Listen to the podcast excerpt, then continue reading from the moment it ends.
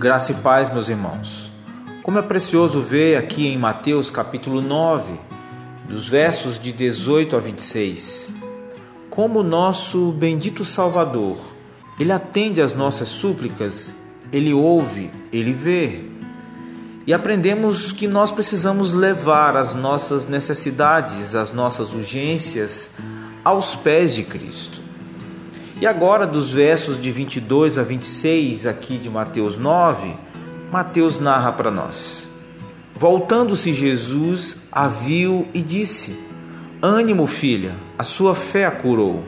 E desde aquele instante a mulher ficou curada.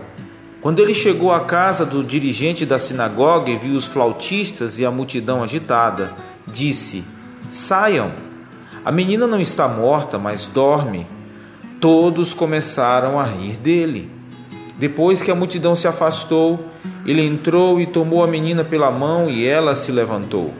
A notícia deste acontecimento espalhou-se por toda aquela região. Em seu tempo, o Senhor Jesus lida com o mal e com os resultados do mal nesse mundo. Antes de tratarmos sobre o que acontece na casa de Jairo com sua filha, vamos ver algo sobre o tempo em que Jesus executa o seu plano. Existe providência divina nas interrupções. Ninguém manda na agenda de Jesus e ele não se aborrece com as interrupções. Ele vê oportunidades.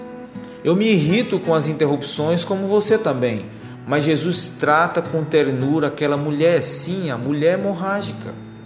Ele está indo para a casa de Jairo, onde a coisa está feia é uma emergência. Isso te parece uma boa prática médica? Você ficaria irritado no pronto-socorro, não ficaria? Eu não assisti Grey's Anatomy, mas eu sei que a urgência tem precedente sobre aquilo que pode esperar.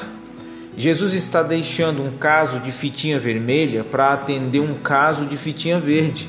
É como se você fosse um enfermeiro, um médico, e estivesse viajando e acontece um acidente na estrada e você pega as luvas, faz massagem cardíaca, desfibrilador em ação e aí surge uma senhorinha idosa com uma tosse. E você vai dar atenção a esta senhorinha com tosse, dizendo: Eu estou com tosse há três semanas. Isso é um bom procedimento médico? Aos olhos do Filho de Deus, sim, é isso exatamente que ele está fazendo. Nós lidamos com as situações de forma limitada mas Jesus sabe de tudo e tem controle absoluto do tempo e sabe agir de forma perfeita. Ele tem conhecimento divino e domina sobre vida e morte. Nada é urgente na agenda de Cristo. Não porque não seja importante, mas porque para ele nunca falta tempo. Ele é eterno. Tudo está dentro de sua providência. Ele está no controle mesmo nas interrupções e muitas vezes ele foi interrompido em seu ministério. E aí talvez Jairo podia pensar: você já está, mulher, há 12 anos, pode aguentar um pouco mais, porque a nossa urgência é mais importante do que o problema do outro e não temos mais paciência para esperar Deus resolver a minha situação. Às vezes ele vai bagunçar sua agenda no meio de situações agudas e crônicas para tratar o seu coração.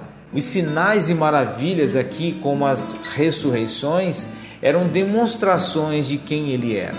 Na sua primeira vinda, ele não veio para resolver todos os problemas causados pelo pecado, mas para resolver a questão do próprio pecado.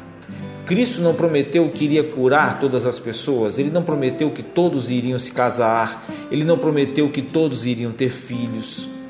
Paulo vê gente querida morrendo, morre Tiago, morre Estevão, e esses homens tinham fé.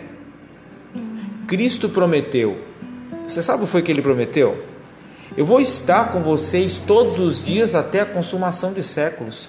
Meu espírito estará convosco, meu corpo estará presente e vou dar força para vocês em abundância ou escassez. Tudo poderemos naquele que nos fortalece até que ele venha e restaure o universo de uma vez. Mas eu posso orar pelo meu parente? Claro que pode. Mas entendo que ele não prometeu curar a todos, e quando isso não acontece, foi o nosso lado da equação que falhou? Não, não é assim. Lembre-se que ainda vivemos a realidade do já, mas ainda não. Fomos perdoados de nossos pecados, mas ainda lutamos com os nossos pecados e enfrentamos a realidade e presença do pecado. Vivemos também, como nesse trecho, as prévias da vida futura, mas que ainda é futura. Esse texto nos ensina aspectos específicos da obra de Cristo por nós, porque, como essa mulher, todos nós sofremos de uma condição que nos faz impuros, que impede a nossa presença diante do Senhor. Você pode gastar toda a sua vida e recursos para resolver um problema crônico e seus efeitos que só Cristo pode resolver. Este problema se chama pecado. Na morte e ressurreição de Cristo, temos a purificação dos nossos pecados e a esperança da ressurreição futura. Esse texto também nos aponta para isso. Cristo nos dá vislumbres de uma vida que viveremos com Ele sem enfermidade e sem morte. As nossas dores súbitas e sofrimentos crônicos nos levam a conhecer o nosso terno Salvador, que é quando nos apegamos a quem pode nos ajudar. O lugar mais alto que você e eu chegaremos, esse texto nos ensina, é aos pés de Jesus e lá seremos limpos de nossas impurezas e receberemos vida em seu nome. Então hoje, seja as suas necessidades urgentes, ou seja aquelas questões ou dores que são crônicas há anos, eu encorajo você a correr aos pés de Cristo Jesus, o seu bendito eterno Salvador. Um bom dia na paz de Jesus.